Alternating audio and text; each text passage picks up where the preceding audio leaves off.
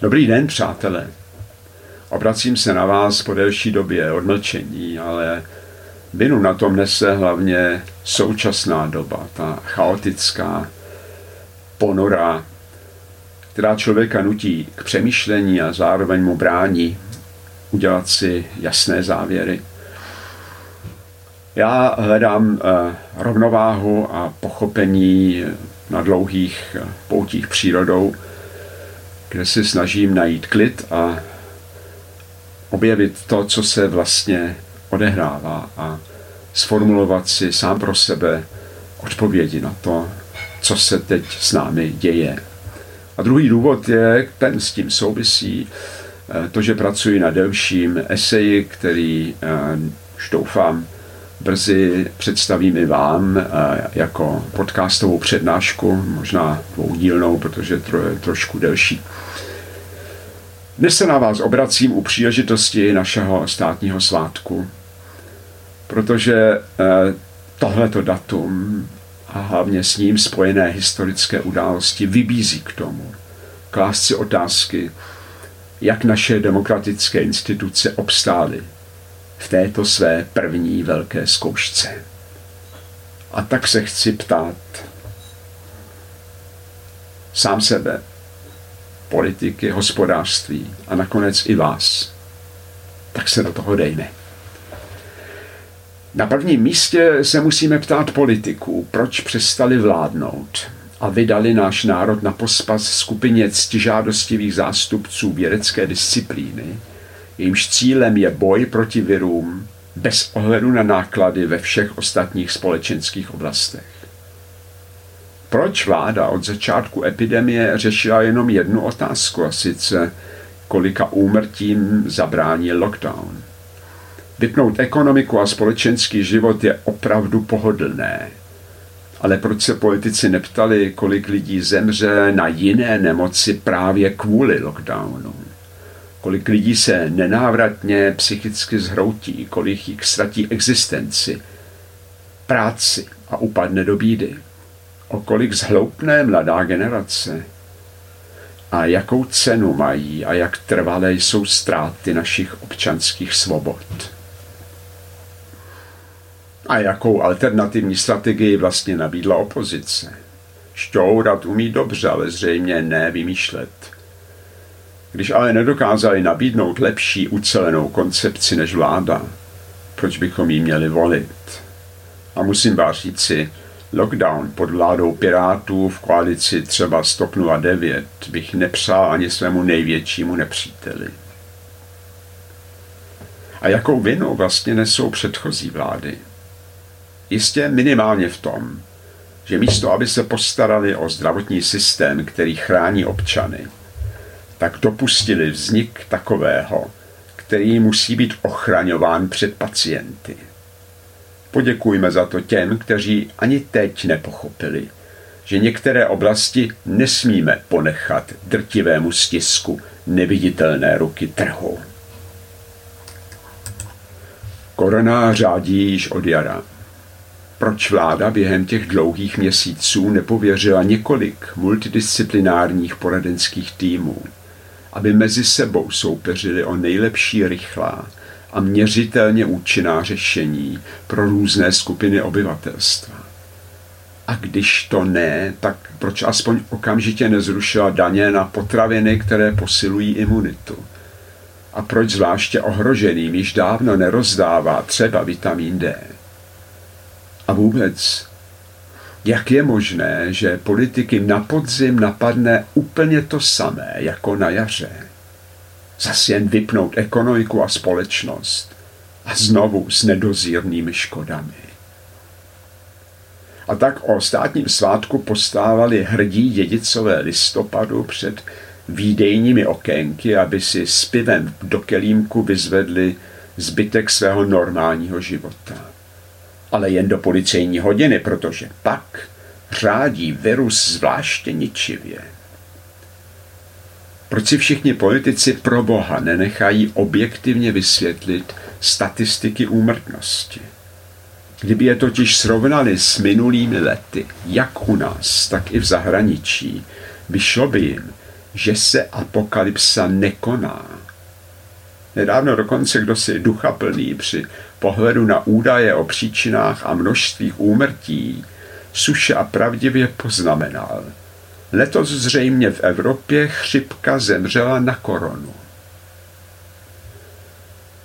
Téměř všechna média informují o koroně jako bulvár, který tradičně prodává strach. Avšak aspoň ta veřejnoprávní si neplatíme za to, aby nás zásobovala barvivým líčetním konce světa a dávala prostor obskurním vědátorům, kteří lidem hrozí desetitisíci mrtvých. Od veřejnoprávních vysílačů očekáváme věcné informace a hlavně opravdu odlišné názory domácích i zahraničních expertů. Závěry si už my lidé uděláme sami.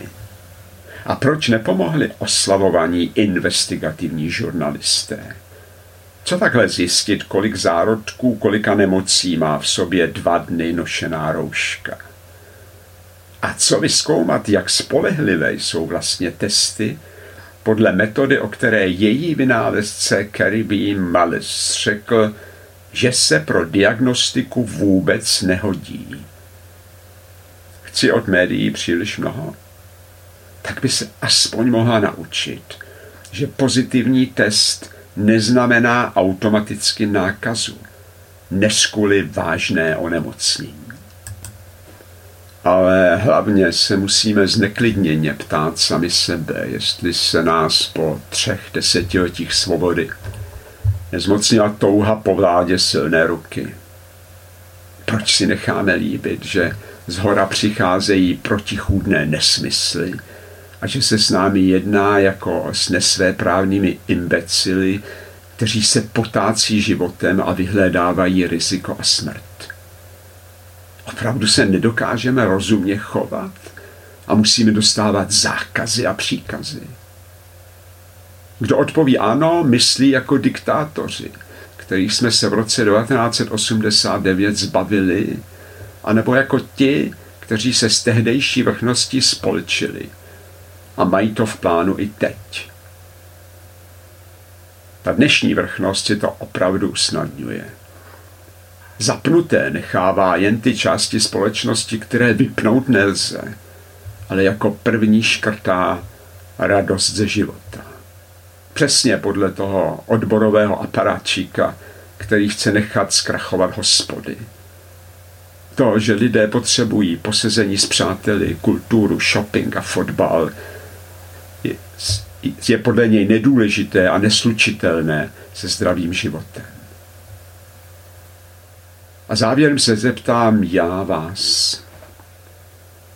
Co pak nevidíte, že jsme na nejlepší cestě k hygienické totalitě? Samozřejmě, že i v ní budou umírat lidé, ale jejich život předtím nebude za moc stát. Budou žít v pracovním táboře se střídavě ostrým režimem. V zimě hůř, v létě trochu volněji. Ale vždycky bude platit neponocovat, nelítat po městě, najíst se doma, spát a ráno odpočatí do práce. Po šichtě zase alou domů, ve zprávách denní porce strachu, pár slabomyslných soap operas a na kutě. Za práci budou elektronické peníze, ale nakupovat se bude smět jenom za dobré chování. Korona přišla z Číny a s ní i model, jak žít.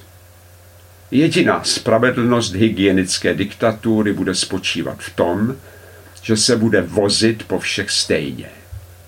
Po kavárně, okamurovcích, antifě, chvilkařích a co mě nejvíc štve, po mlčící většině. Co kdybychom si připustili, že korona je tu s námi skoro rok a jistě neodejde? Nebylo by na čase, abychom přestali panikařit. Také já jsem si zažil svou chvilku strachu.